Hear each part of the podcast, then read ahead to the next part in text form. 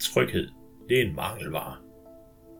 I hverdagen tænker vi sjældent over det. Der er vi optaget af opgaver og ting, vi skal huske at få gjort. Og måske føler vi på den måde, at vi har styr på tingene. Alligevel møder jeg hos mange af mine klienter en længsel efter helt grundlæggende at kunne føle sig tryg. Velkommen til Hypnotisk Kvarter, hvor jeg vil dele med dig nogle af de overvejelser og jagttagelser, jeg har gjort, når jeg arbejder med mennesker med utryghed. De færreste viser utrygheden synligt. Ofte så er det forbundet med skamfuldhed eller angsten for for eksempel at blive latterliggjort, hvis man fortæller, at man er utryg. Reaktionerne er meget forskellige. Nogle isolerer sig, andre erstatter med mere arbejde, overspisning eller andre afledninger, der skal sikre, at de ikke føler så meget.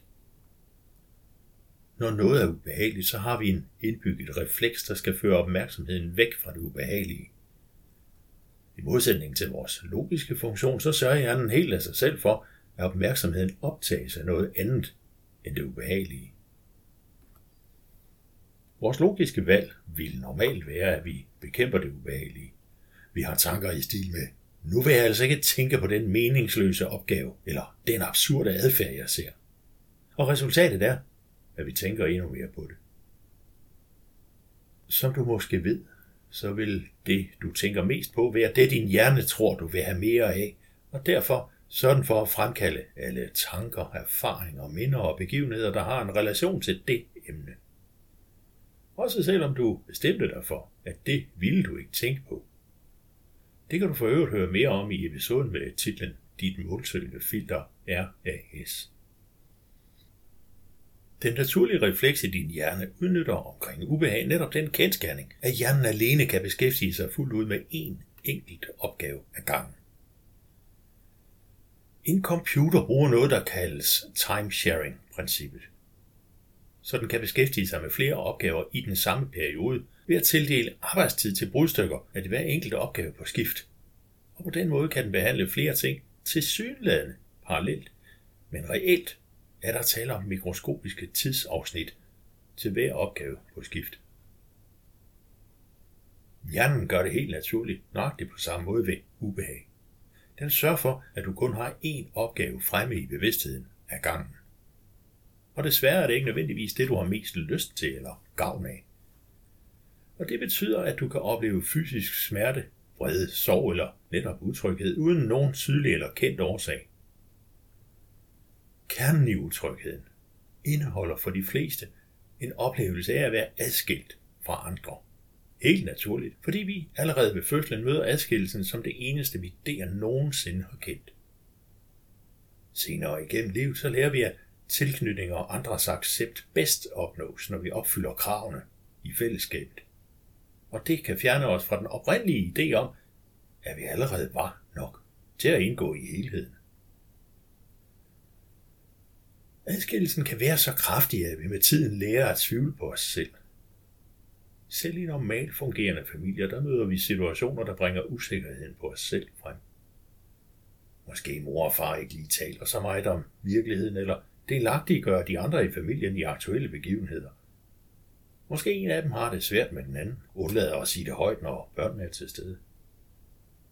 Alt den slags får børnene til at først og fremmest overveje, det er deres skyld om de er skyld i den dårlige stemning.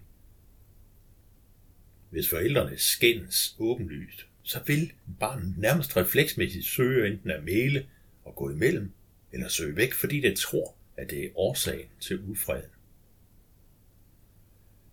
Adskillelse fra dig selv er derfor en misforståelse. For sandheden er, at du altid er sammen med den inderste viden i dig selv.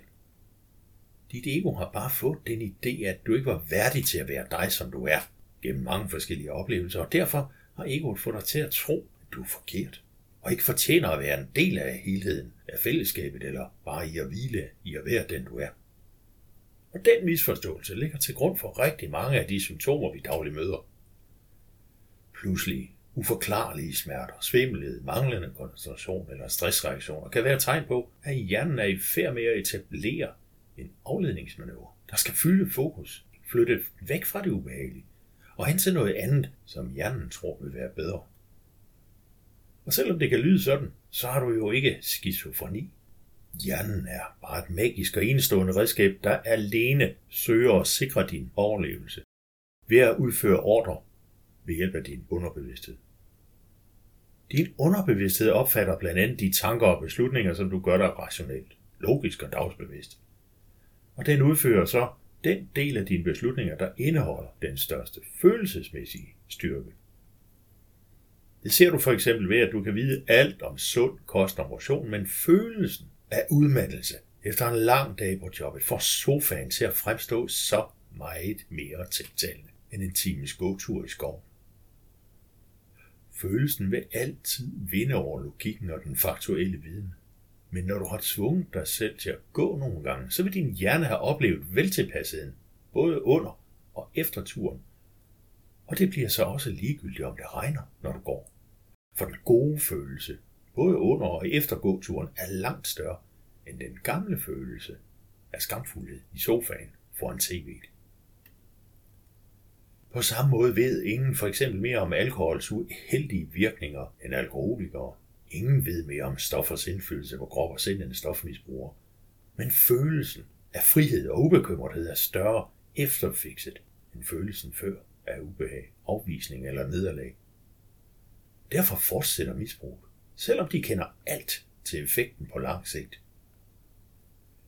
Med hypnose kan du opleve følelsen af frihed, tryghed og velvære uden at noget reelt har nået at ændre sig i den fysiske virkelighed, mens du ændrer opfattelse.